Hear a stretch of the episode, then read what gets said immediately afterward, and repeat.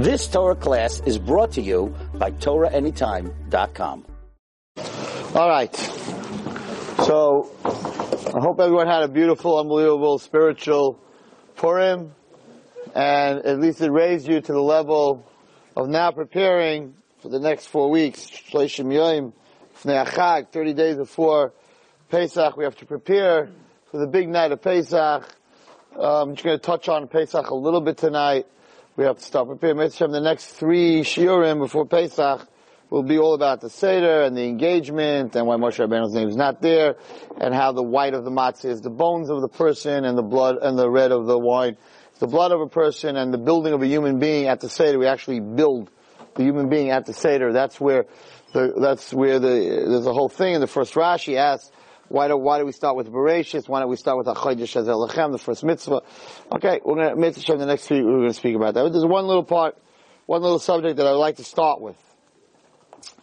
In Pashas Bo, where it talks about the Pesach, that everything began, the Pesach in Mitzrayim, it says the following, a halacha that they had in those days, when they went out of Mitzrayim, which we don't have today on Pesach, this halacha, and that was that they had to take the blood right? Um, on the inside of their houses, I'll read you the pasuk from inside.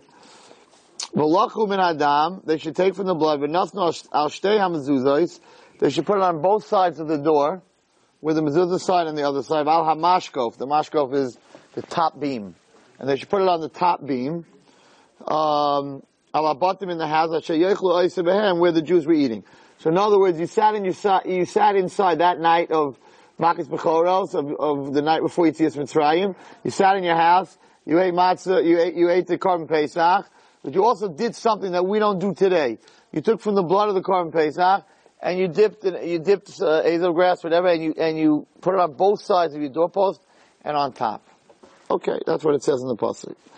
Now, a few psukim later, in pasuk Yud Gimel, Perik Yud Beis, it says. This blood should be a sign for you. Al habatim, on the houses, asher atem sham, that you are there. V're'isias hadam, says Hashem, I will see the blood, ufosachti alehem, and I will pass over you. By the way, that's where the word Passover comes from.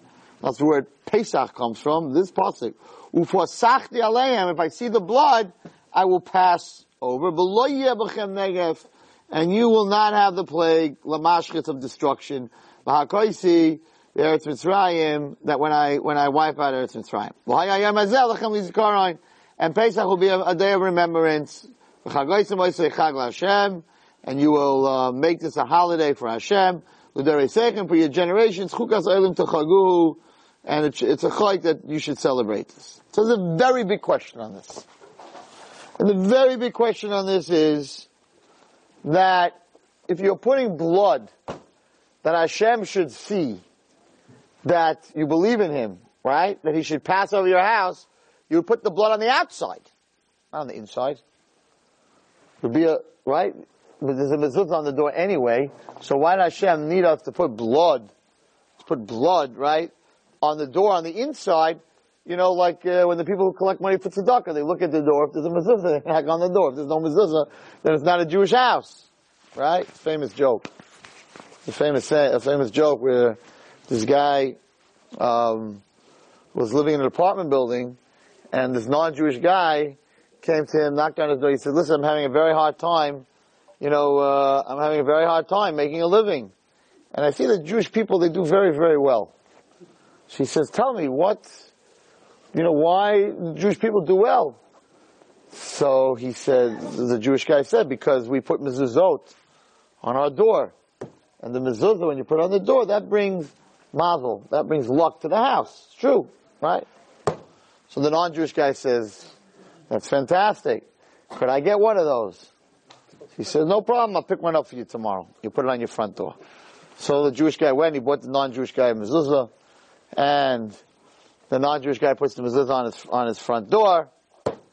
Thirty days later, they knock on the Jewish guy's door. It's the non-Jewish guy.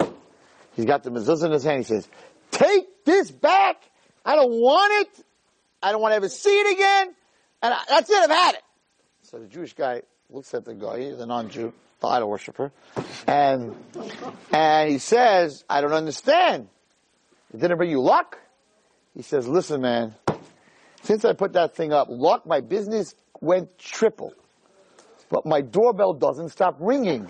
and all the money I made, all these rabbis come and they're taking all my money away. Just keep it already. Anyway, so how do you know if the Jew lives there? You know if the Jew lives there if there's a mezuzah. So why does Hashem have to make this whole thing? You should put blood on the inside.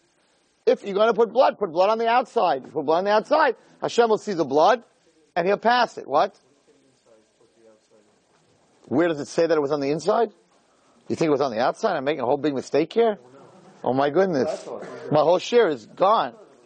You thought you thought it was outside? There goes my whole shiur. Torah anytime has me here on this huge mistake. I, I prepared a whole shiur on this. Oh, some guys, some guys. Zak Rashi. Pasuk Rab, you gotta learn Rashi when you learn Chumash. Pasuk Yud Gimel.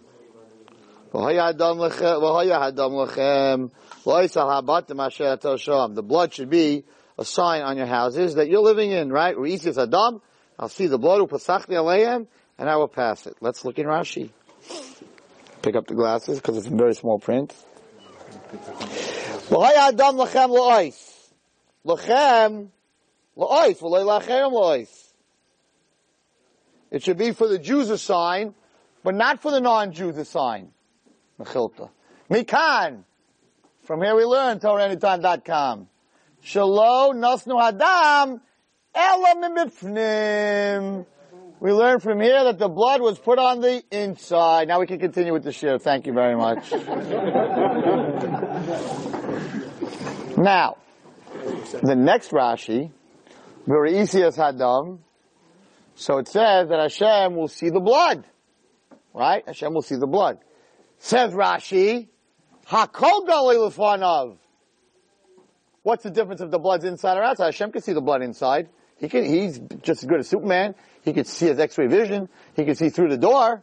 Says Rashi, of Everything is to Hashem revealed.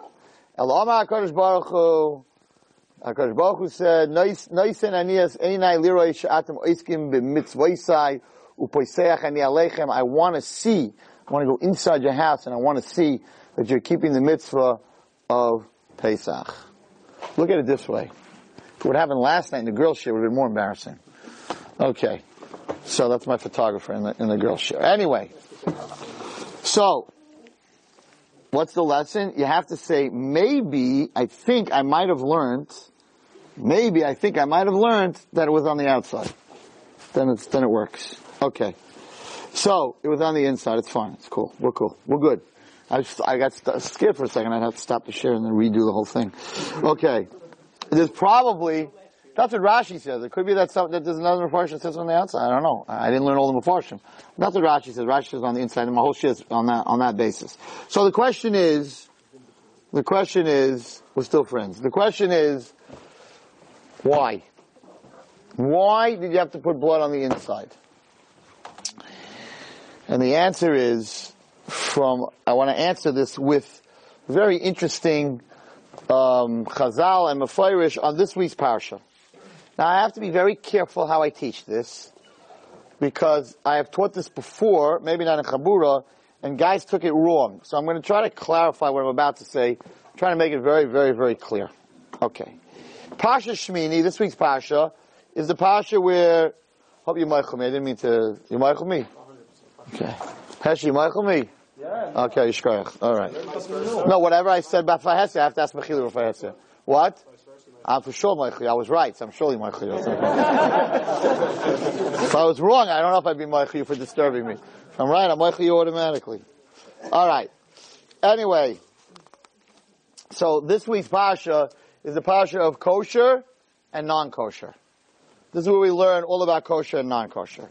Now, the Torah tells us that any animal that has split hoofs and chews its cud chews its cud. If you ever uh, saw a horse, or saw a cow, so he, he eats some, he pulls out some hay, and then he chews it, and then all of a sudden you'll see him half an hour later chewing again, but he didn't pull out any more hay because they have like seven stomach. They bring it up, they bring it down. They chew it first, but not that well. It goes into the stomach. They sort of throw it up inside. They chew it again. It goes back down. They chew it again. It goes back down. It takes them a few times. They regurgitate it. Thank you. So that's called the the maligera. And the, and the hoofs, the hoofs have to be split all the way through. A camel, if you ever watch a camel, he does it all day long. All day long he's regurgitating. And if you look at the camel's hoofs, you'll see that it's split, but it's not split all the way through. On the bottom of the hoof, there's a piece of skin. It's not split all the way through. That's why it's not kosher. It has to be split all the way through, and at the same time, it has to um, chew its cud. One of the proofs that Aish HaTorah brings that there's a God in the world comes from this. Because the Torah tells us, the Torah tells us that there's only one animal in the world that, that has split hooves. It has really kosher split hooves, but it doesn't chew its cud. There's only one animal, the pig. Now, Aish HaTorah gives a whole shiur on this. You want to know for sure that there's a God? Okay. So to all the people that say that the Torah was written by Moshe, let's say, by a man, right? So if you were, if you wanted to start a religion, if, if a guy in this room wanted to start a religion, and you wanted to write a Bible for your religion, the first thing you're going to make sure that you're not going to write anything that could be proven wrong. Because once it's proven wrong, your religion's out the window. So you'd rather not write anything. Right? Don't write anything. You're not, you're gonna write about belief, but, but you're not gonna write facts. If you write facts and the facts are wrong, then if that fact is wrong, the whole religion is gone. Along came the Torah, and the Torah says there's one animal in the whole world that has split hooves and doesn't chew its cud, and that's the chazir.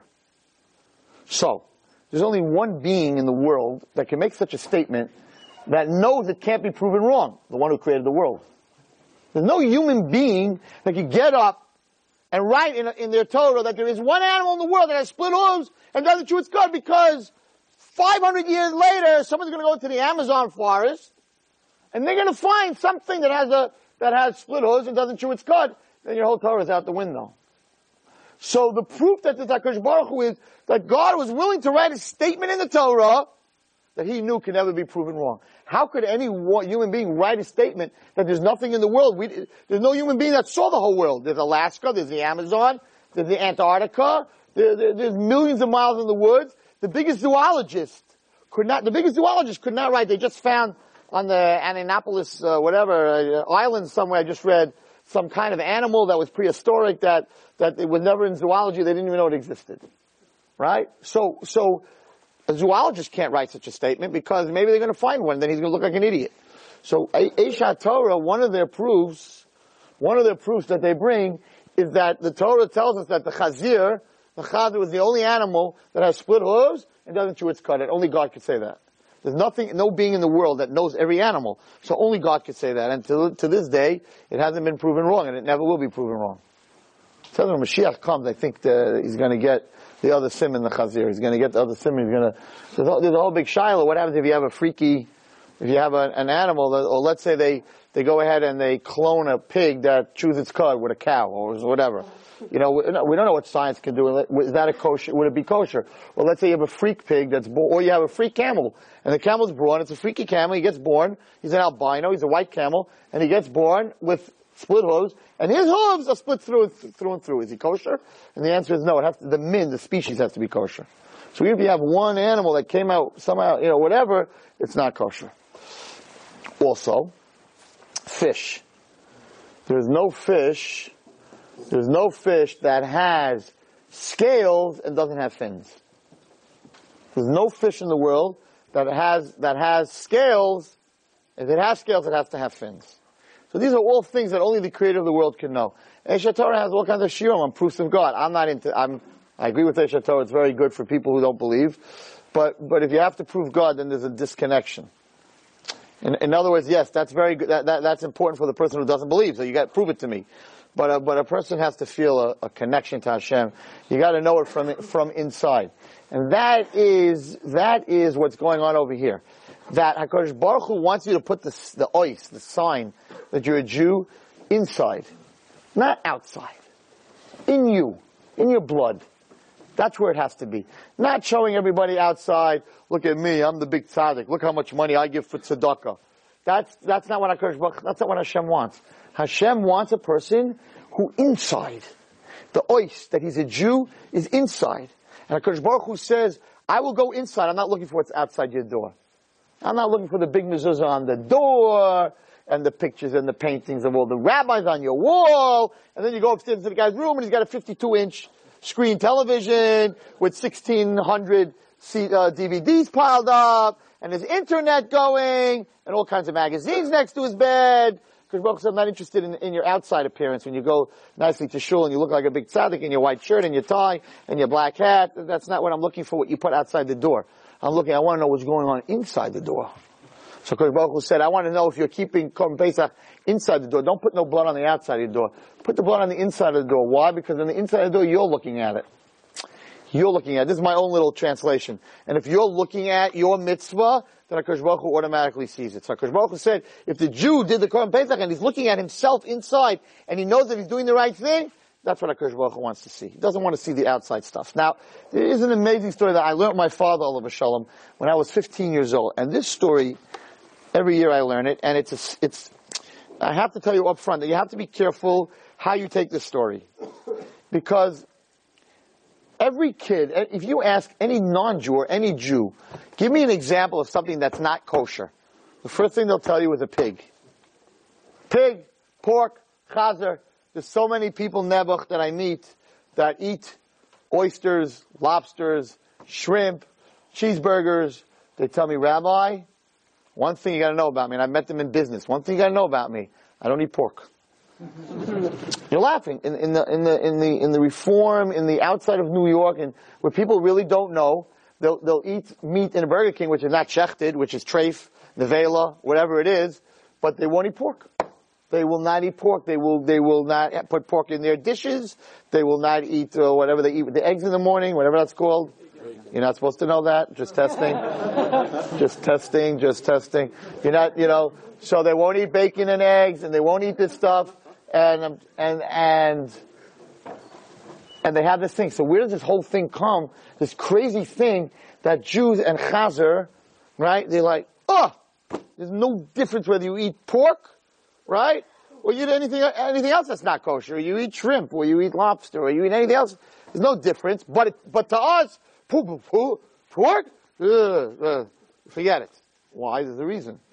Why? Because pork is very tricky.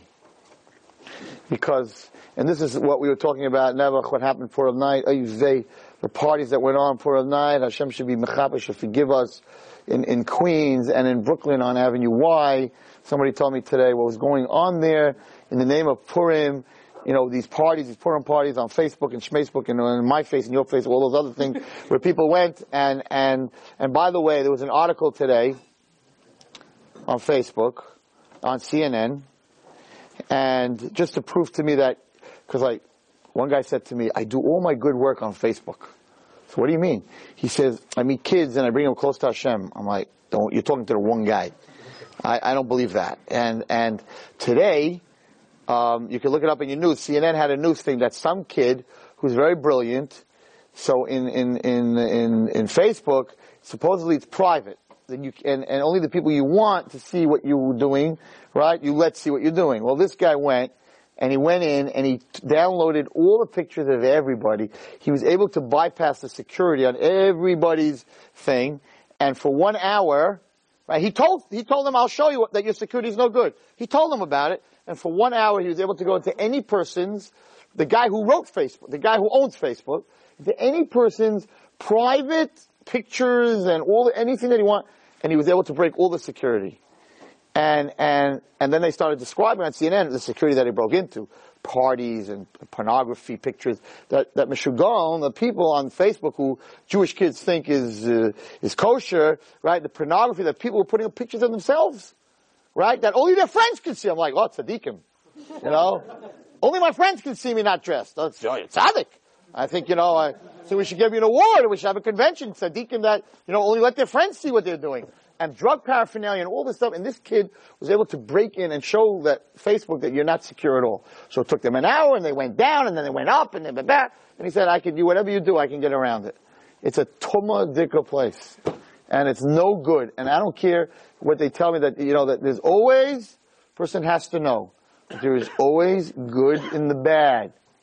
That's how you get the fish. If you take a hook, I'm a big fisherman all my life. If you go fishing, there's only one stupid fish, right, that you don't have to put bait on. I used to catch sunnies in the lakes with a shiny hook. And the hook would flash, and it it's stupid fish, sunnies, never. And I would catch them without, I didn't have bait, I was in camp, right? Couldn't always get bait, so I went to the lake and I caught them. But normal fish, like pickerel and trout and normal fish, you gotta have a good fly or a good worm, and you gotta make it shake, and you gotta make it dance, and you gotta get the fish to go for it. And the fish says, yummy, this is lunch. But he doesn't know that in the worm is this big fat hook, and anyone here is a fisherman, to take that hook out of the fish's mouth, you rip half his mouth, and if it went through his eye, you pretty much rip half his head off, because it has a barb on the bottom of the hook. And the barb makes sure that once the fish bites it, you can't get it out. Well, let me tell you something, guys. That's Facebook. no, no, I'm not, I'm not, not, not just Facebook. That's any Avera. That's Purim party mixed. That's all this stuff is a worm. It's a worm. And the Yetzer Hara knows that a good Jewish boy, right, he's not going to go to a Christmas party, he's going to go to a Purim party. They advertise a Purim party. How should I, well, why would I think it's bad? Once he's there, he takes a bite of where, where he's at, and then Nebuch, to get the hook out of his face, out of his mouth, you got to rip half his head and the shama out to do tshuva. So, so there's always good in the bad. That's the Yetzer Hara. There's always good in the bad. The mousetrap only catches the mouse if it has cheese. If you take a mousetrap and put it out and load it with nothing, you're not getting any mice. You put a piece of cheese in there, you're getting a lot of mice. So the Hara boys works the same way. Whenever he wants to get somebody, there's good in it. So the internet has a daf yomi. The chazer, the pig, if you ever saw how he sits, right? He sits with his two forelegs out. That's how a chazer sits like this. And he shows everybody, look at me, kosher, because the chewing the cud you don't see. You can't see if an animal, you'd have to, you know, you'd have to do an endoscopy in his, his stomach to see it. You can't tell if an animal, you're gonna sit there all day, watch him chew, when did he chew, right? But what you could see, that everybody can see is his hoofs. So the chazer, when he sits, he puts his hoofs out like this. Look, I am kosher. And that's why inside every Jew and in the Torah, there is such a hatred for the Chazir, because he's trying to fool us. He's showing us his kosher simon, his kosher sign, and his unkosher sign he's keeping hidden from us.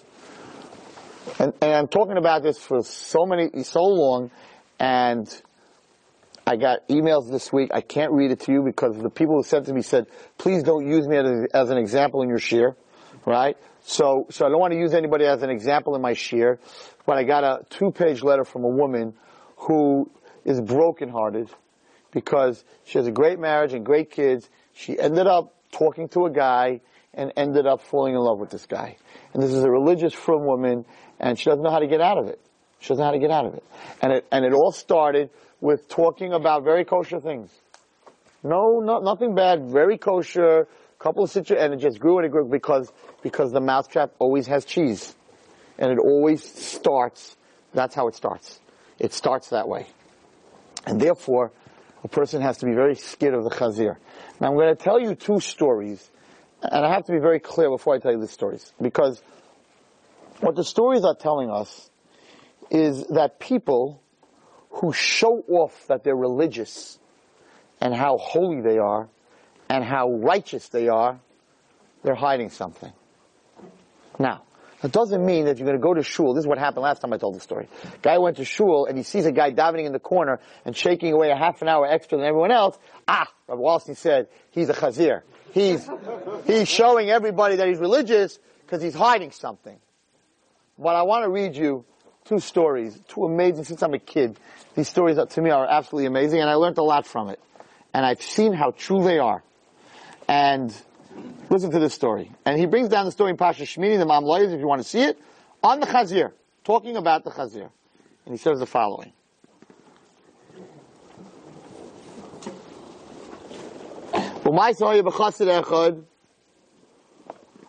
There was a, a, a good Jew.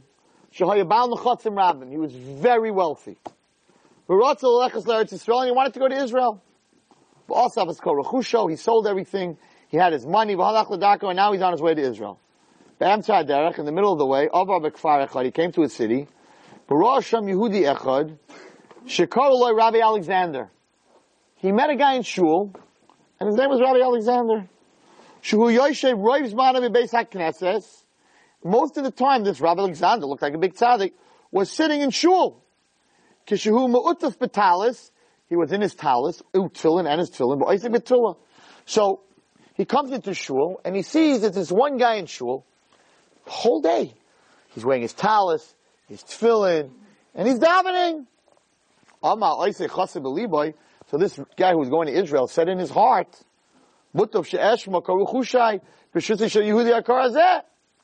he says, let me leave all my money with this righteous Jew, Rav Alexander, right? And I'm going to go, I'm leaving all the money, I'm going to leave the town, prepare everything I need to get to Eretz Yisrael, and who, where do you go to look for an honest Jew? Right? You go to look in shul. If there's a guy in shul at 12, 1 o'clock in the afternoon, he's sitting and learning and davening, that's the guy you give, you trust, right? Okay? So he trusted him. So, he goes over to him, and he gives him, he waits in shul, I'm sorry, till he finishes davening. When he finishes davening, he goes over to me and says, Right Tzani Lech Eretz Yisrael, I want to go to Eretz Yisrael, I need Nimtza Beretz Zorah, I'm in a strange land, I don't know anybody. I want to ask you a favor. Yesh biyadi rechosh, I have a lot of money. I don't want to carry it with me. I'm going to be on the way now preparing my stuff, and some robbers are going to come and steal it from me. So, could I give this all for you to hold till I return? Rabbi Alexander, Rabbi Alexander, this big tzaddik, turns to this man, Yafa Dibarta, you spoke very well. Don't worry, leave all your money in my hands. I'll keep it next to my property. You have nothing to worry about. He's a tzaddik, what are you worried about? He's going to keep it in his talus bag. And admit to Hashem, a very firm guy. With Hashem's help, when you come back, I will return you all your money. Beautiful. Isa Chassid also came, so he was very happy. Mitzvah Hashem. Guy talks nice and frum. Muscle Yadav Shal Alexander's called Mamoina. He gave him all his money. V'halach l'daka l'shalom, and he went on his way. Over young Shtakim bias. He got to Israel. He bought a house. Il Chutzlaret Rav Alexander. He said to his wife, okay, you stay here. I'm going back to Chutzlaret to this Rav Alexander. We're going to get back my money. We got our house. We're ready. We're ready to start. So he comes back to this city. Again, he's sitting, he sees the guy sitting in shul davening. He waits till he's finished. And he goes over to him. He says, Yididi Ayakar, my friend. Right? A guy from Israel says, my friend, Hachsli Big Daini. Could you give me back what I gave you to watch? Amalai Rabbi Alexander. Rav Alexander turns to this Jew. And he says, Eni Makircha. I don't know who you are. I never saw your face. Who are you? You're a stranger. What property? What'd you give me? What money? What are you talking about? When this chassid heard this, he began, he began to sweat, and he began to shake, great shake. He lost all his money. And he fell to the ground. He laid down in front of this man, and he said, you have all my money. You have all, everything I own. You can't do this to me. Alexander, so this Rabbi Alexander began with Baishai to embarrass him. The And he said, what are you making up stories? I'm a great tzaddik. You're making up stories. I have your money. I don't have your money. I never saw you before. I don't know who you are. She came, I never saw you. I didn't take anything from you. When this chassid saw Matzavah, his situation, hara, this bad situation, halach lebeis So this Alexander went home, and this chassid, this tzaddik who gave away all his money, ran to shul. But his Hashem, and he began to scream in front of Hashem. And he said, Rabbi Shalom, God, Ata Adan Kala You are the master of the whole world. And I put my whole belief in you. When I saw this Jew, he's covered and wrapped in talis tefillin, kol a whole day, for Isaac b'tefillah, and he's davening. I believed a good Jew. I gave him all my money. Now I see all this show that he put on. Is here to fool people to trust him that they give him this money, and then he tells them he doesn't know them. עכשיו אני מויס לך דיני שתוציא קרוא tzidkei וטס לי ניסים לפלויט, ואיך נתקום באדם הזה, he says, like, Baruch Hu, please help me, that I get back my money and, and, and, and, and do miracles and, and revenge against this man. Kadeshi is parseim le'ene es koich ha'gadol. In order that you should show everybody else, Hashem, your strength. Okay? U'b'oid shafach damasav b'beis HaKnesses, while he was crying, I mean, the man lost everything. He lost everything. He thought he gave it to a Jew, a good Jew. He lost everything. So while he's crying on the, on the floor of the shul, Haifi Eliyahu Navi. Eliyahu Navi came. For Amaloi al tefachid. Eliyahu Navi said, don't worry. Lech achshav li ishtoi Sharel Alexander. Go to the house of Rabbi Alexander to his wife. For Amaloi Simonzu, and just tell her what I'm about to tell you. Shebe Pesach ha'achron, that you know that last Pesach, achlu shneim chametz. That the two of them, Rabbi Alexander and his wife, were eating chametz. And also tell her, chen b'yom kippur, that you know that on Yom Kippur, that you know that they ate on Yom Kippur, they ate before they went to shul. Go tell her that, listen to this, Eliyahu Navi. This is unbelievable. Go to, go, he's not home right now. He, he's not home. He's out shopping. Go tell her that her husband told you to give him back his money. And she's going to say, who are you? What money? He's going to say, I'll give you a proof that your husband really told to me. I'll tell you something that no one but your husband knows. Two things. One, that you ate on Yom Kippur before you went to shul. And two, that you ate chametz on Pesach. And she knew that no one else knew that. So she got fooled. And she gave him back all his money. This is what it says. He waited till Rabbi Alexander left his house. Nichlas Abesa, he came to his house, he gave the Simonim. He not miyad She right away thought her husband, this was the code. And her, he gave him back all his property. And this man walked away and he was very happy. But Alexander when Alexander came back, when and she said, you know, by the way, I gave that guy the stuff you told him to give. So what are you talking about? What would you give him? I gave him the stuff you told him. You know, you told him we ate on Yom Kippur. You told him we ate chametz. When he heard that, right, he became very, very nervous, and he he uh, actually this barabim. Everyone's going to know about this, and they're not going to give us anything to eat. We're not going to be able to eat over here.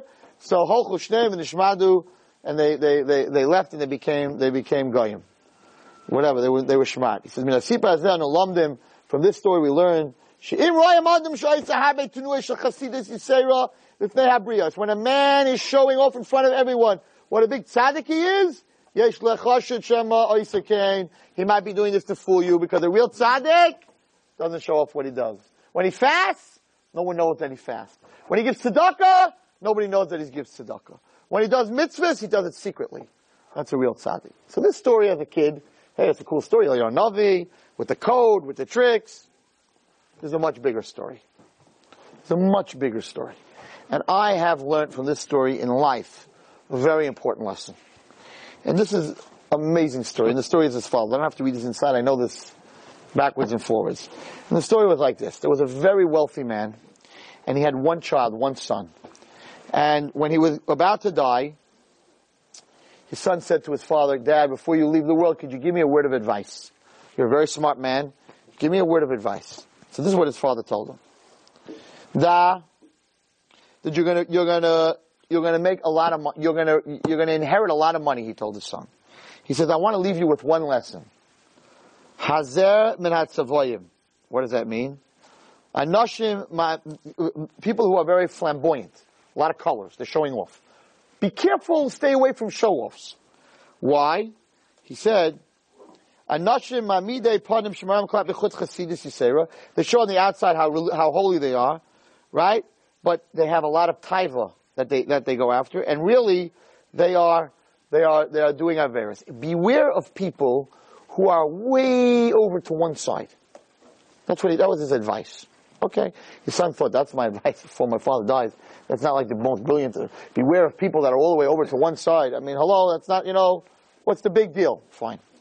Anyway, it's a wild story. Anyway, so a few days, a few years pass after his father dies, and he ends up marrying a, a, an orphan, a girl who's an orphan, very, very poor, but she was very, very beautiful. She was very poor, but very beautiful. He was very rich. and she looked like she was the most modest girl in the world. She was a very big tsnua. Okay?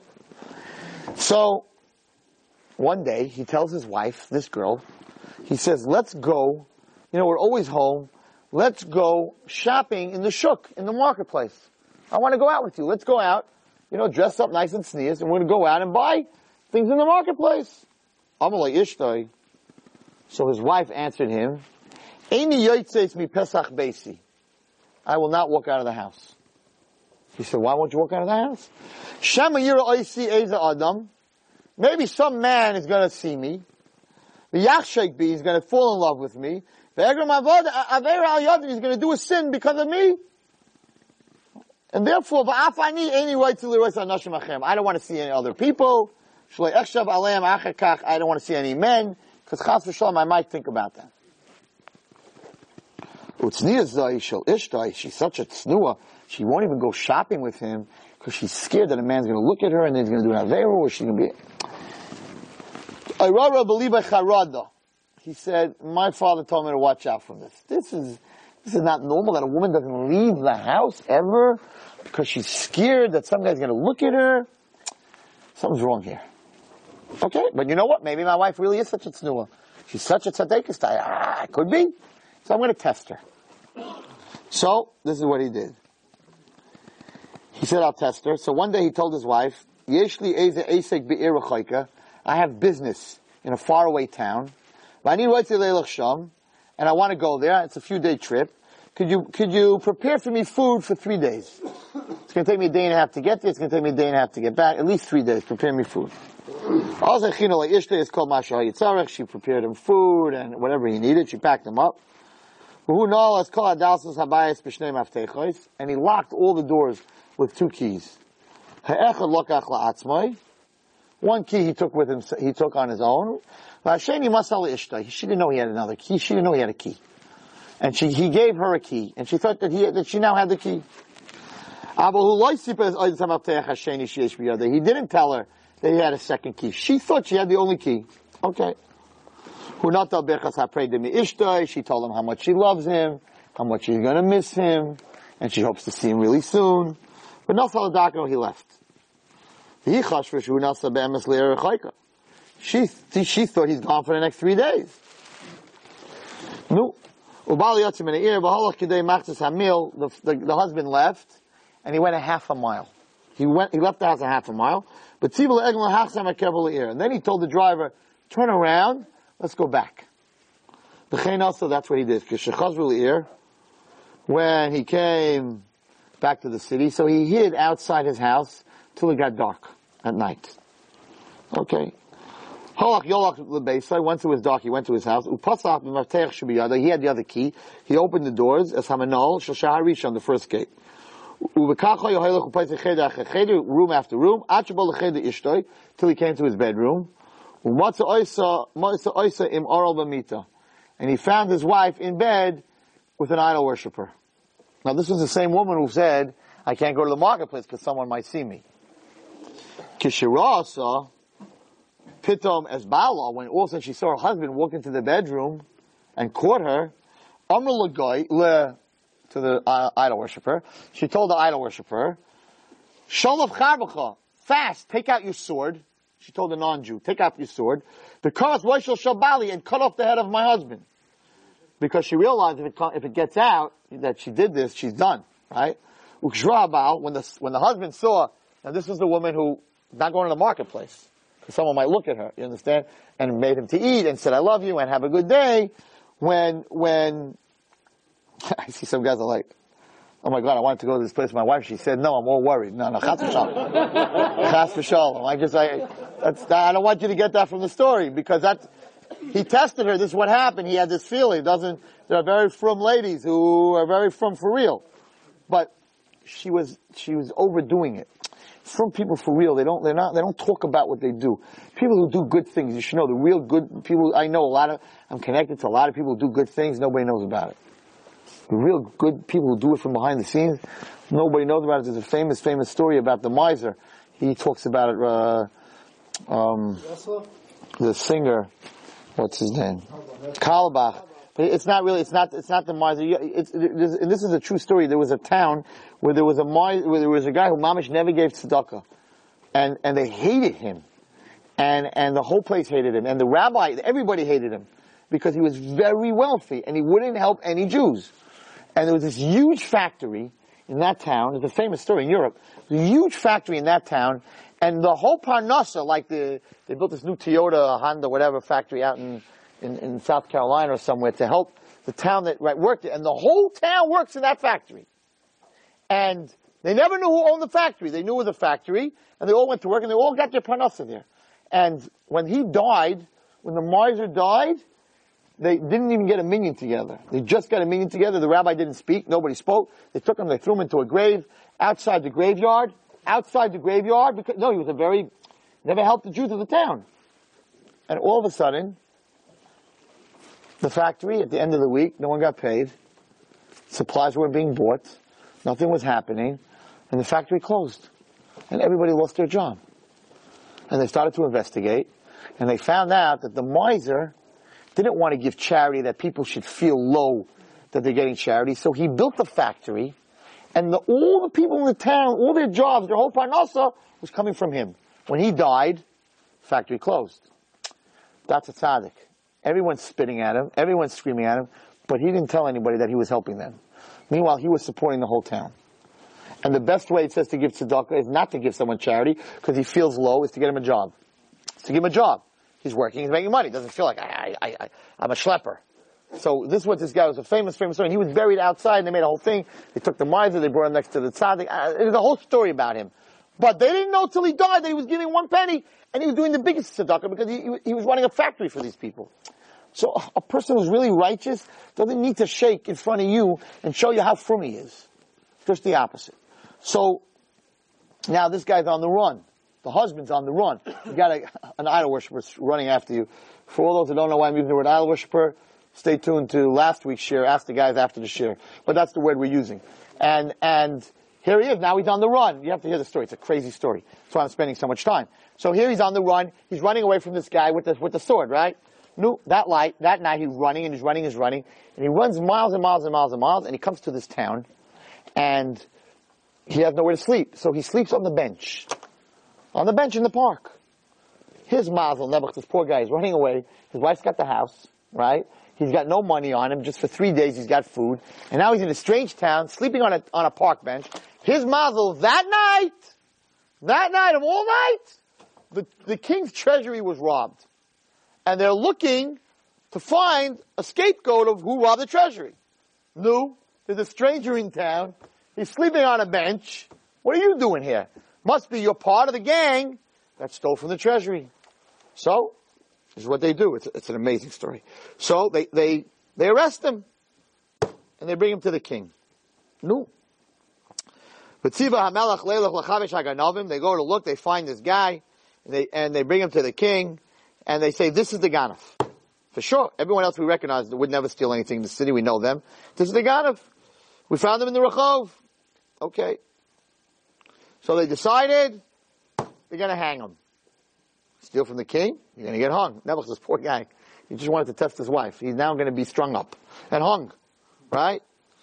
So they take him out, and now they put him on a wagon, and they're taking him out into the square of the town to hang him and the gal, the the head idol worshiper, um, who was very close to the king, right? So they're they're going towards to hang him in the middle of the city, and they came to the garbage dump. They're going past the garbage, and it had rained. Anyone who knows who lives a little bit outside New York City, because even they don't live in New York City. If you live outside, like I lived in Monsey, whenever it rains, so there's holes in the ground and there's holes in the pavement, and it makes the worms, right? They would drown if they stay in. So the, the, the, pavement after rain, like in my block in Monsey, you had a million worms. It's great for fishing. You had a million, million worms. Really, they come out because there are holes in the ground get full of water and they drown. So they come out so they shouldn't drown. So they're all over the pavement. Because on the pavement there's no holes. So they can live on the pavement. So the, the, the Galach, the head idol worshiper, says to the king, let's not go down this road. Because this road is full of worms. And if all the king's soldiers and the wagon's gonna go down the road, we're gonna kill all these poor worms. So the king says, okay, um, let's go around this road. Now, this guy is thinking to himself, hold on. This head idol worshiper was the one that said they should hang me. Because anyone that does such a thing to the king should hang. Now, he wasn't worried about me, and I'm a human. Right? He didn't let me talk. He didn't let me defend myself. He's worried about worms? And me he wasn't worried about? Something's wrong. This is what my father said. What man is worried about running over worms when you're going to hang an innocent man? So this guy turned to the king and he said to the king, okay, I'm going to tell you where the money is and I'm going to tell you how I stole it. But I want to talk to you by myself. So now the king wanted to hang him, but he also wanted his money back.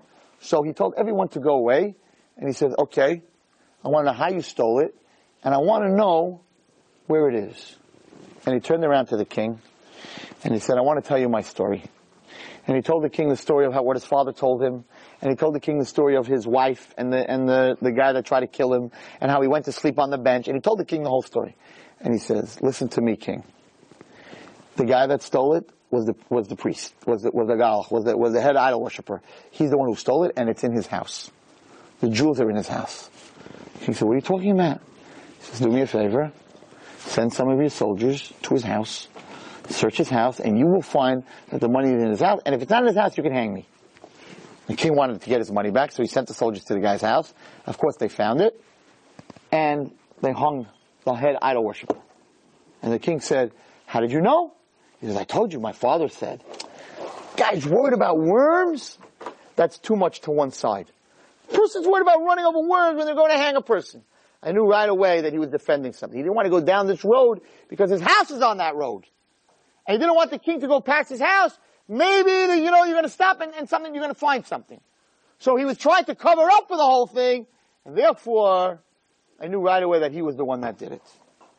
And the king said, you are a very smart Jew, and therefore, I want you to be my second, my right hand. And he sent, this is the story says, and he sent to get the woman and the, and the non-Jewish guy, and the army went, and they hung them both. That's what it says. And they brought this man back, B'Shalom. From this we learn, Shekol Shemi Shemara Lebriyos Yehura Yisera, that any person who's showing everyone how holy and how special they are, Yesh boy, you should suspect him. Ki ein HaKadosh Baruch Hu writes. Hashem doesn't want this. Ela sha'adam yikayim ha-mitzvahs bebeisai. God wants you to keep your mitzvahs bebesei pnima in the inside of your house. Ish lo I say nobody else has to see it. Ukashiyavoy ben abrias when you go amongst people al yigaladava. Don't show everyone who you are. El el kamaisam just act normal. He said. All this is talking about doing extra above the din. But if you hear that there's a club or there's a place in Queens where they're having a Purim party and boys and girls are dancing together in a beis medrash in front of a Sefer Torah, forget about worrying about anything. If you're eating a meal and you think that there might be bugs in the food, don't be embarrassed to say I can't eat this because I don't know how kosher this is. Adarabah, go after it scream and, and stop it.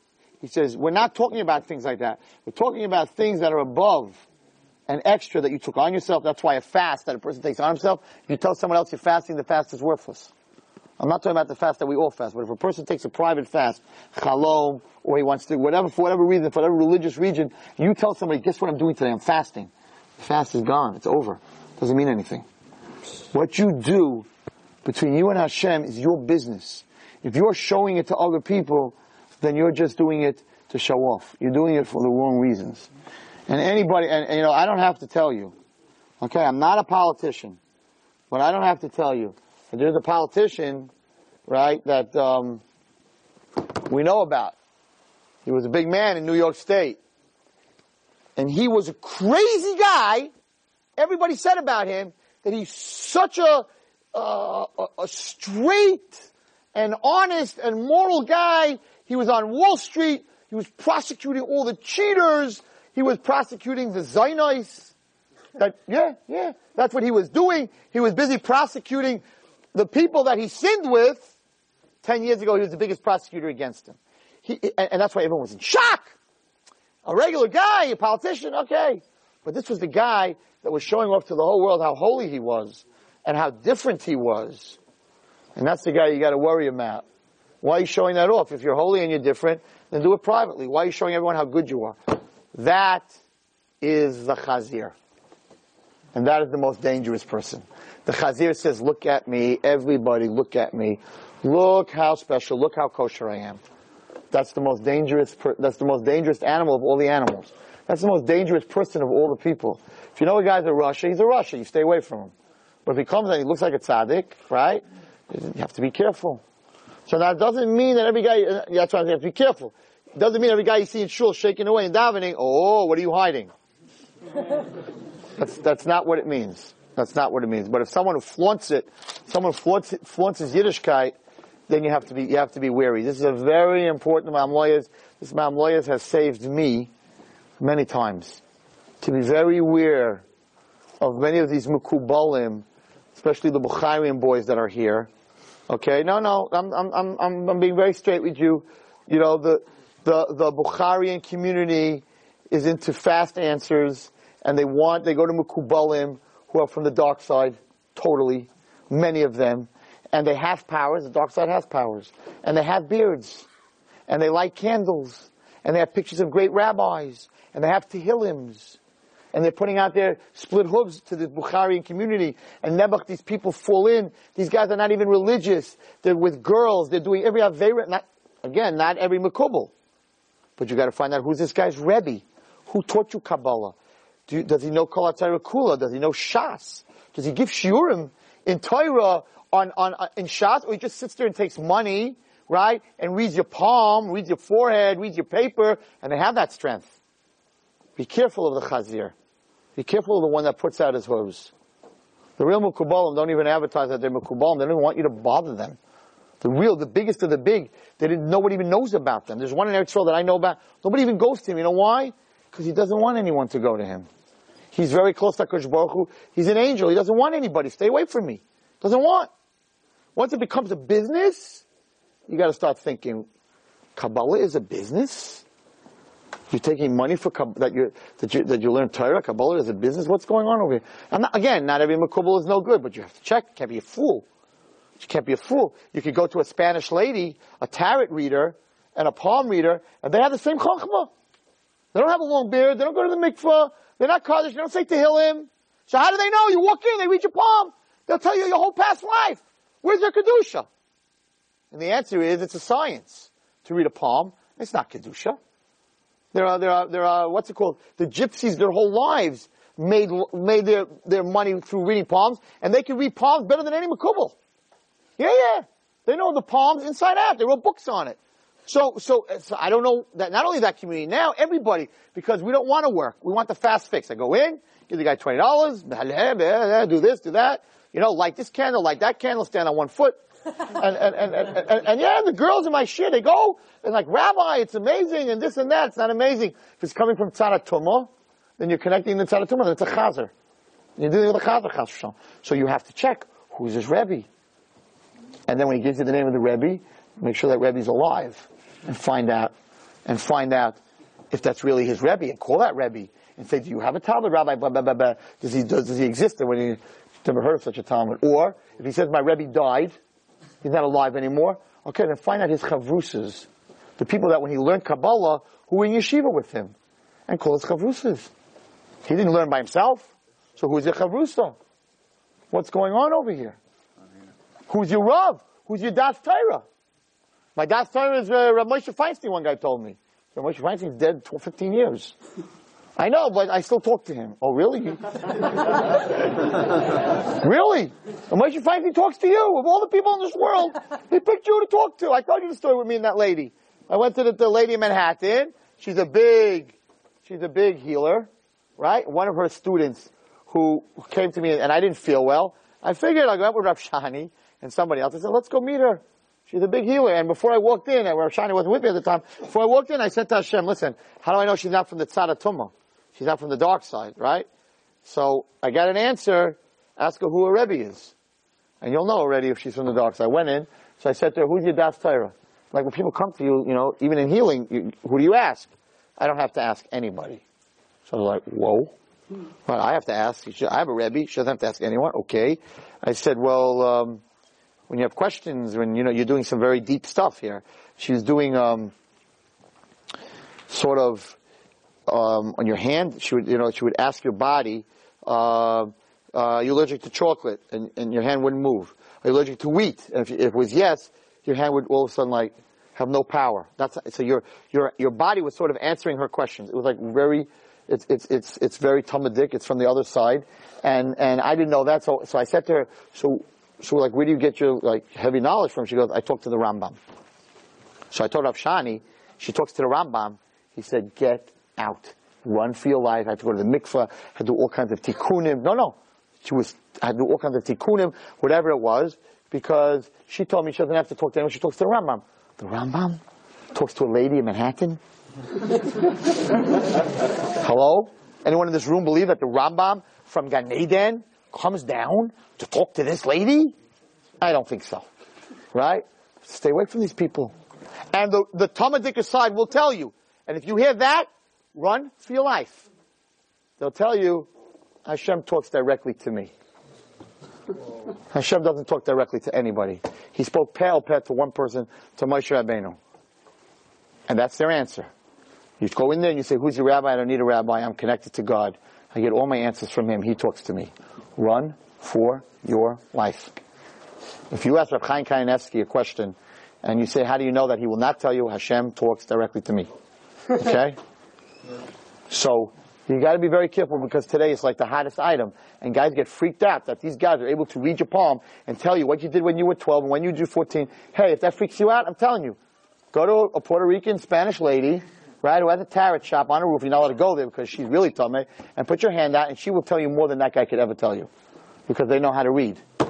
So, we have to know that what's the chazir and what's the kosher, and you have to be very careful when you go to someone and you open up your soul and you're looking for help because the dark side we learned about shadim, the shin dalids, once they help you, you belong to them.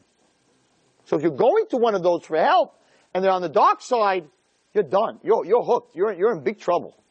So, you gotta make sure that you go to tzaddikim. No, they're not gonna read your palm, right? And they're not gonna go give you the hiji-biji and all that stuff. And, and, and the same thing, you know that my Rebbe will never say no to a shidduch. You know, when you give names in, right? Rabbi Gamliel will never say no. Even if the names and the numbers are totally, it's, it's earth and water instead of earth, eh, earth and fire, fire and water, and you know, there's numerologically, whatever it is, he will never say out of his mouth, no matter how bad the, word, the numbers are, he will never say it's not a shidduch. He might not say it is a shidduch, but he will not say it's not a shidduch because who might say something's not a shidduch from, from there? If Hashem wants it to be a shidduch, he'll change something. He'll, he took Abraham above the stars so that Abraham could have children. You have to be very, very careful. You can ask for a bracha. You understand? You could say, does it look good? But a tzaddik will never tell you that this is not a shidduch. Because who are they to tell you such a thing? They could, they could tell you, this is, this name is better, this name is not so good, but to tell you to break a, break a shidduch because of names, uh-uh. So, that's Pasha Shmini. Pasha Shmini, when it talks about the kosher and the non-kosher simanim, a person has to be very careful from things that are advertised as Jewish parties, Jewish single parties, Purim parties, Pesach parties. You know, there are people going never to the islands for Pesach to islands where they're going to casinos and shows and, and, and, and, but it says Pesach with a hashgacha. That's the pull. Some of these people would never go during the year to these places.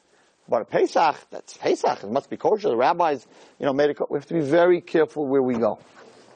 So that's that's why there's a, a very much a, a, a, fear of the chazir. In all the Jews, this, we're scared of the chazir because the chazir gets us in life more than anyone else. The ones who put out the kosher simanim and behind are really not kosher, that's where we fall. Because when someone comes to you and says, I'm treif, you're like, get out of here.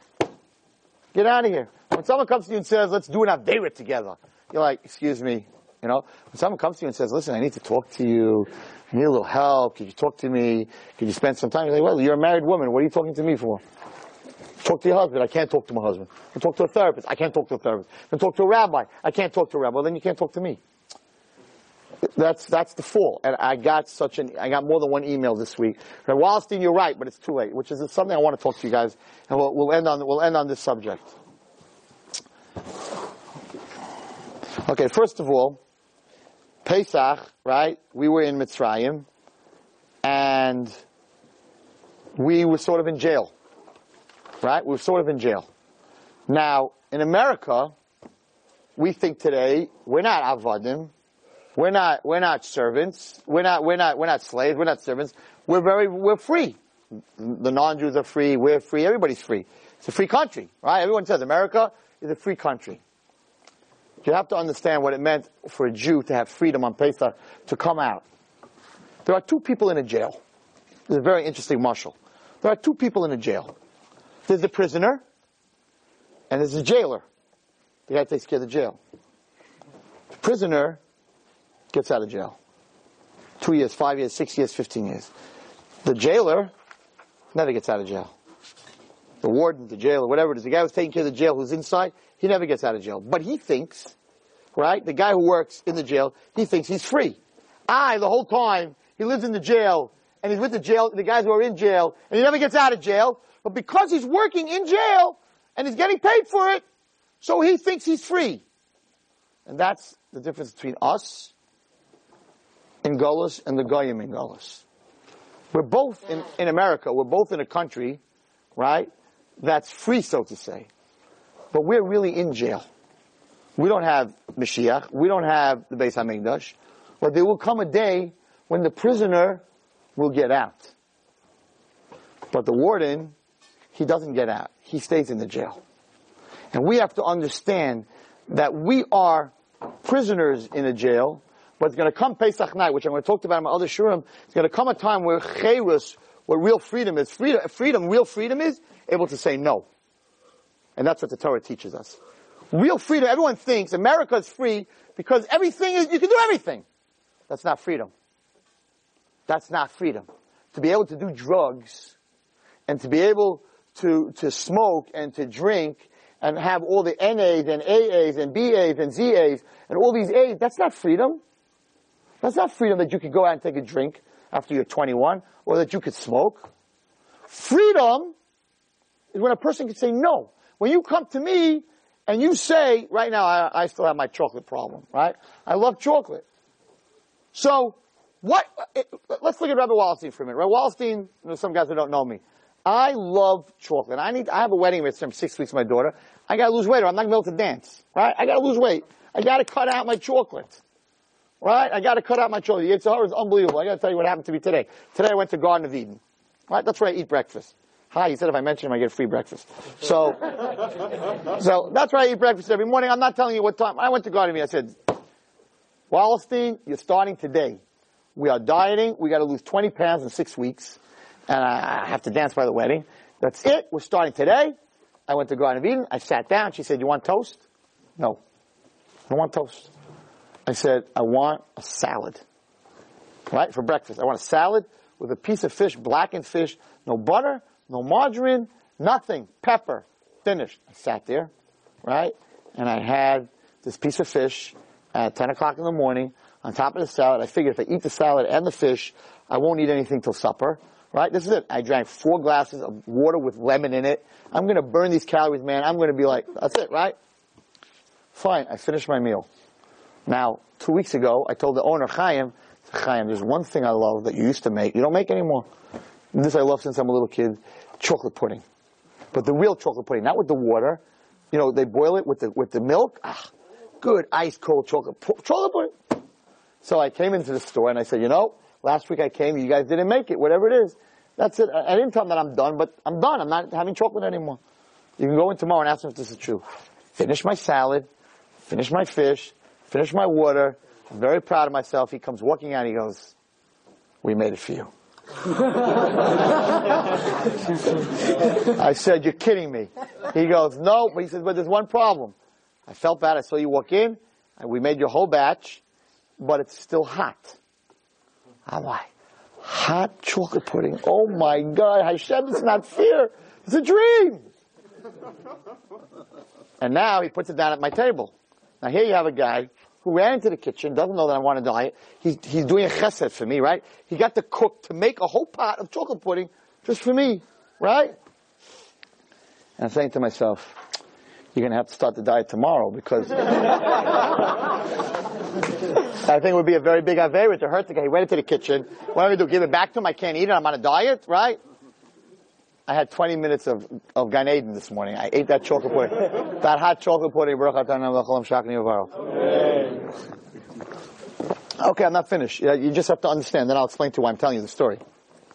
Okay, so now I felt bad. Of course, now I broke the diet. So today's diet's over. You know, we got to hunt down some good pizza with extra cheese because the diet's over. I started with chocolate. Anyway, Baruch Hashem, I got very busy. I didn't end up. That was it. That was my. So I said to myself, oh, I couldn't say no. Right? Okay. I come home tonight, right before the shiur. My daughter hands me a paper bag. She says, "We didn't want to open this." I'm like, "Why not?" Somebody rang the bell and put it at the doorstep and said, "Give it to your father." Maybe it's a bomb. we don't want to open this. I'm like, come on, I don't have any enemies, right? Maybe the guy on Facebook doesn't like me, I don't know, but okay. So, I'm telling you the honest truth. You could ask Chaim tomorrow. So I opened the bag, and he went, came to my house after he left Garden of Eden, and he dropped off a, a, a, whole cup this high of chocolate pudding. so it's like, so I'm thinking to myself today, I'm like, you see, you're always screaming about drugs, and you're always screaming about drinking, and you're always screaming about cigarettes, but you're, you're no different than they are. You're no different than they are. You can't say no to chocolate pudding. Imagine if you if you went to PA, pudding addicts. You know what I mean? I mean, you walk in or CA. You know, hi, chocolate addicts, you know? And you walked in and you said, yes, I'm a chocolate addict. I've always been a chocolate addict. and give me 12 steps to become, you know, to get out of my chocolate addiction. And you know what? I'm having the same problem. I'm having a big problem. So I'm, maybe Hashem did it, you know, with chesed, so I understand. But let me, what I want, what I want to explain to you is that, that, I think that's the, the meaning of Avera Goreres Avera. What do I mean by that? That, that when, when you step into something that you like that's wrong for you. That chocolate's very bad for at my age. It's not good. You know, it can cause diabetes. I mean, it's not good to have a high sugar count, whatever. It's not good for me. It's definitely not good for me. And that started when I started eating dark chocolate. When it, when it be, now, when I'm not going to eat it anymore, it's going to be very hard and it's going to be very painful. Now, there's a lot of guys in here that never ate dark chocolate, so you don't have that pain. You don't have that pain, right? I don't have the pain of, of not smoking weed. I don't have the pain of not doing drugs. I don't have the pain of not drinking because I never did it.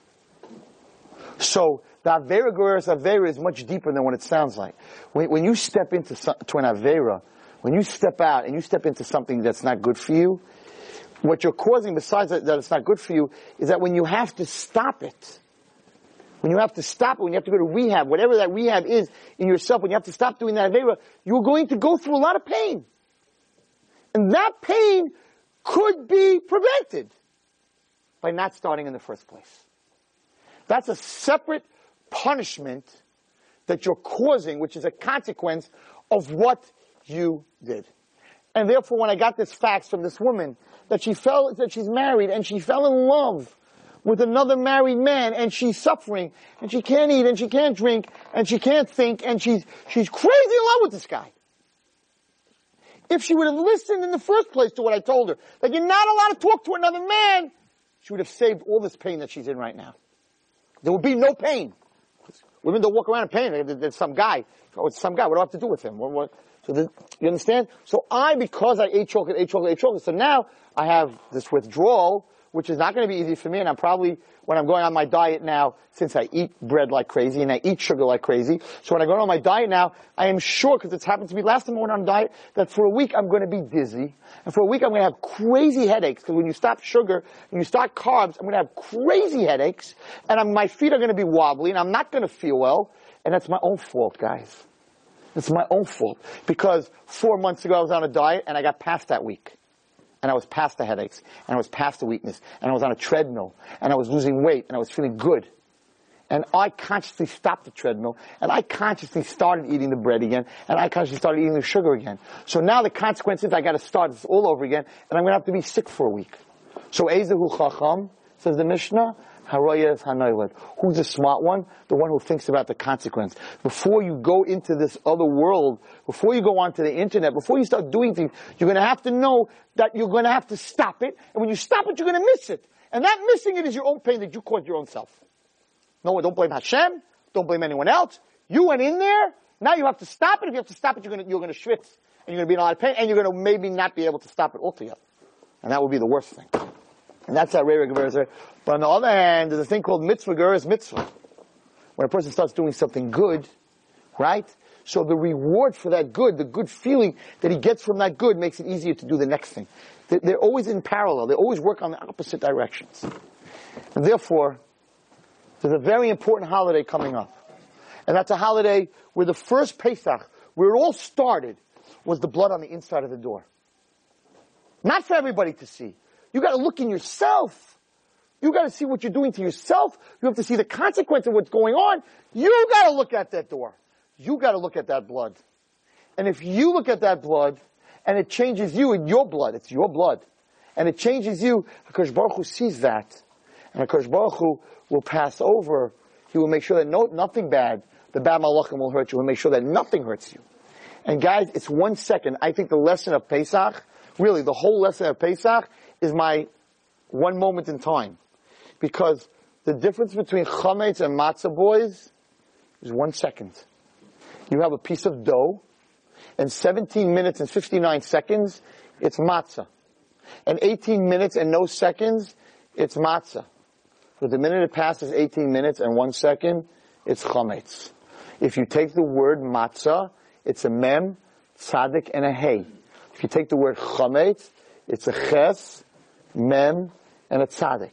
So the mem and the tzaddik are in both words, in matzah and in chametz. What are the different letters? The hey from matzah and the ch- the ches from chametz. Those are the two different letters. And the, if you take those words, you put them together, right? So they both have a mem, chametz and matzah, right? They both have a tzaddik, chametz and matzah. But one has a hey, matzah has a hey, chametz has a ches. What's the difference between the letter hey and the letter ches? Teeny little bit. A ches is like this, and a hey is like this, with this little bit difference. The difference between chametz, which is a ches, and and matzah, which is a hey, is a teeny drop, is a moment in time. I want to tell you guys in this room, we all go through stuff. And there's that moment in time, that moment in time where Nebuch, many of us, many of Klal Yisrael, who are matzah, become chametz. And it's a second. It's a decision. It's, I'm not going, and getting the phone call, come on. You're one of us. Okay, I'll go. It's, I'm eating salad with fish and four glasses of water and I'm losing 20 pounds. Hi, you want some hot chocolate pudding? If I would not have had that chocolate pudding this morning, let me tell you something. I had an hour after breakfast before I had to go to a levaya. I was sitting on my bed at home, right? I had my safe and I said to myself, go upstairs to the treadmill. You got a wedding, you don't have a heart attack, for sure. Go upstairs, do an hour on the treadmill. Now's a good time. You never have an hour. You have an hour. Get on a treadmill, put it on slow. And I said to myself, are you crazy? We're on a treadmill. I had pudding today. I'm out of my mind. What am I going to do on the treadmill for? I'm stupid. And I didn't go on the treadmill. So the pudding, that little pudding in the morning, by not saying no, affected going on the treadmill. And if I would have gone on the treadmill today, I'd be on the treadmill tomorrow. And now to get on back, on back onto that treadmill and get back on that diet is a whole hard thing. It sounds like a stupid story, pudding, treadmill. It's a very clean, honest, true story. I'm telling you this because each guy in this room can take that story and think about cigarettes, drinking, girls, drugs, and the same story as the pudding on how many times I said I'm going to stop and how many times that was it and how many times I was starting new and they put that stupid pudding right in front of me and killed all my whole decision because I couldn't say no. Freedom is no. Rabbi Wallerstein was free of his chocolate problem, they would have put that pudding down and I would have said, thank you. I love you for doing this. Give it to the guy on the next table. I don't need it. I'm a slave to my chocolate. Many of us are slaves to our Satan, to our Yetzer Hara. If you cannot throw away your internet or throw away your DVDs, if you cannot throw them away, you're not free. You're a slave. You're a slave to that screen, or that screen, or that screen. You're a, a, slave to the magazines you read. You're a slave to the music that you read. If you can't say no, then you're not allowed to have it. And I tell you that a hundred times. If you can't say no, you're not allowed to have it, or you're a slave to that bottle. You're a slave to that alcohol. You're not free. You're not a free person. Guys tell me, I said, why do you drink? Rebbe, you don't understand. When you drink, you're free. when you drink, you're a slave. You're a slave. You might as well bow down to that bottle. When you smoke, you're a slave to those cigarettes. When you're busy with girls, you're a slave to the girls. Yeah, you're a slave to your taiva. You're, you're a slave to your Yetzer Hara. If you could tell, Yetzer Hara say, what is he talking about? Freedom means I can go anywhere, I can do anything. Wrong. Freedom is, I'm not going tonight. I'm not going anywhere. When I can say no to something, that means I'm free. The Torah says cherus, says don't read it as cherus, that the Torah was given etched in the in that Sarah Dibras, not charis, elacheris. The Torah makes us free because you know what? The Torah tells us how to say no.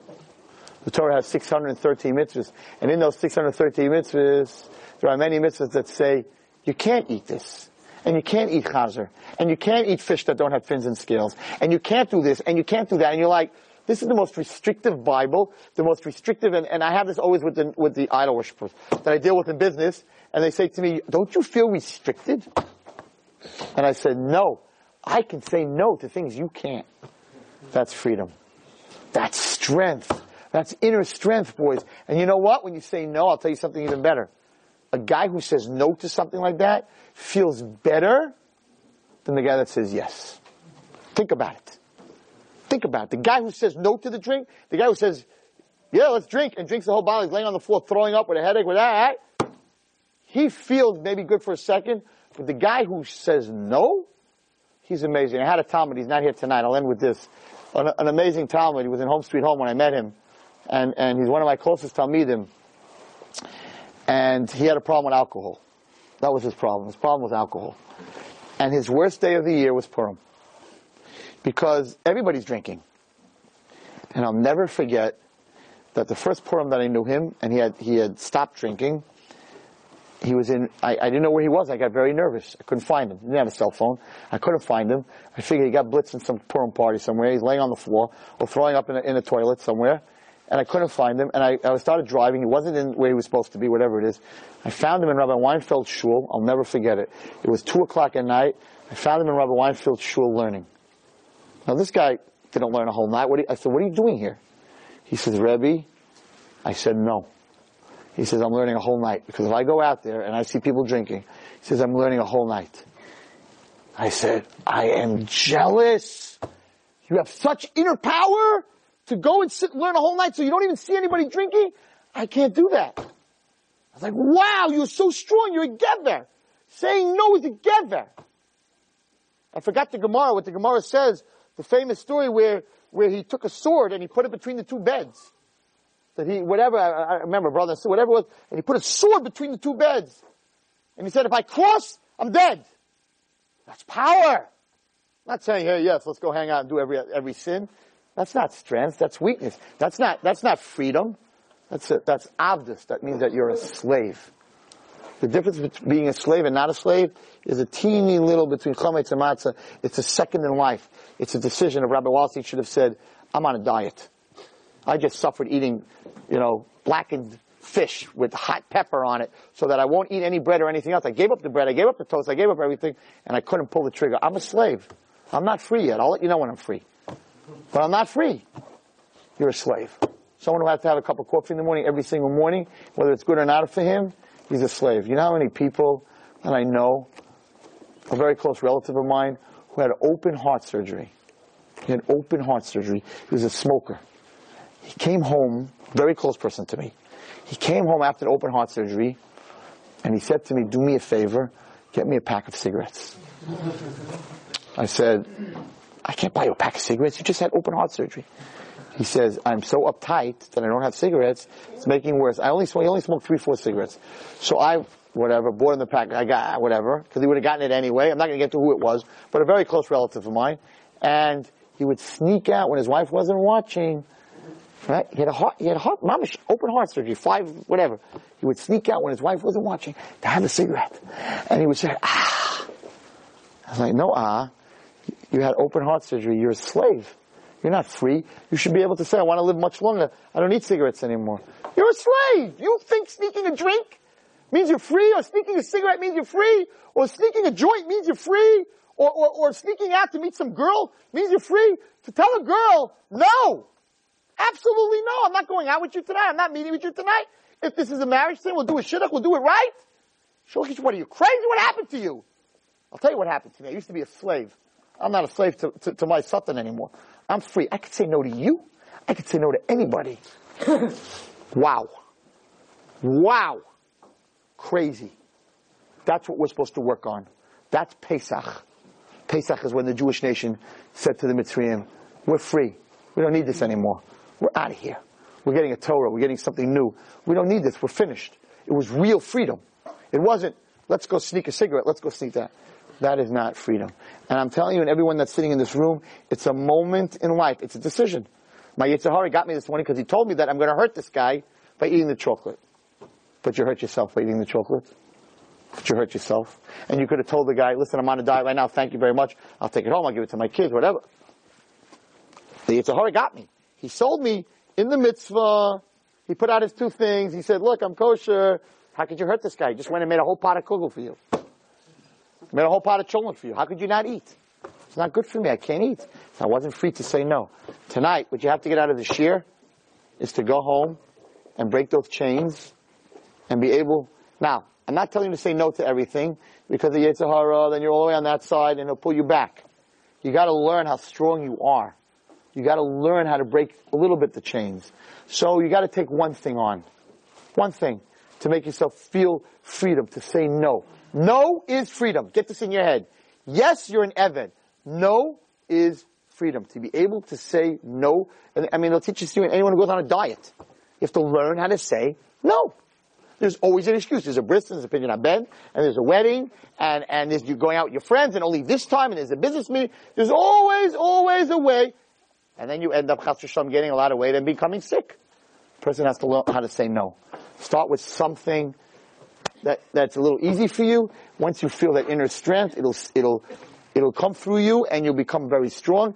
And you're not going to become chametz, you're going to become matzah. Now's the time we have to start searching for our chametz inside. HaKadosh Baruch Hu doesn't want to see what's outside your door. God wants to see what's inside your door. He wants to see the ice, that you know He's there, the sign inside your door. Let's try to start getting that sign inside of us. My bracha to everybody is that everyone should have the koyach to, to become free. Everyone should have the koyach to show HaKadosh Baruch Hu inside his door, inside who he is, that he, that he's an oath, that he's a sign, and be very careful. Again, don't judge anyone who's very religious. It's not a question of religious, but someone who's showing off his religion to everybody else. Look how firm I am. That's a person who's hiding something. That's a person you have to stay away from. Hashem should give you all the siyata d'shmaya. You should always know who the tzaddik is and who the rasha is and who you should get close to.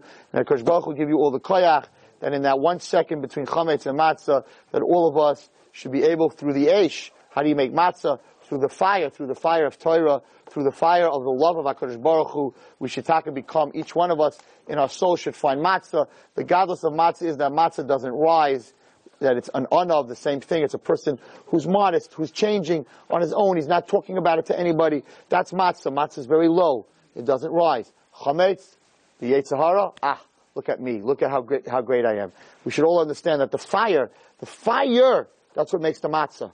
Without the fire, it becomes chametz. We should all, Hashem should give every guy in this room, every one of us, every guy sitting here, a fire in his soul for the next four weeks till he gets to Pesach, a fire in his soul to change and to become truly free. And in that cause, this Pesach, the Jewish nation will be out of that jail The jail keeper can stay in the jail. He can stay here in America. Who cares? But all of us will go to Eretz Yisrael. We'll be out of that jail and we'll have Pesach in Eretz Yisrael. You've just experienced another Torah class brought to you by TorahAnytime.com.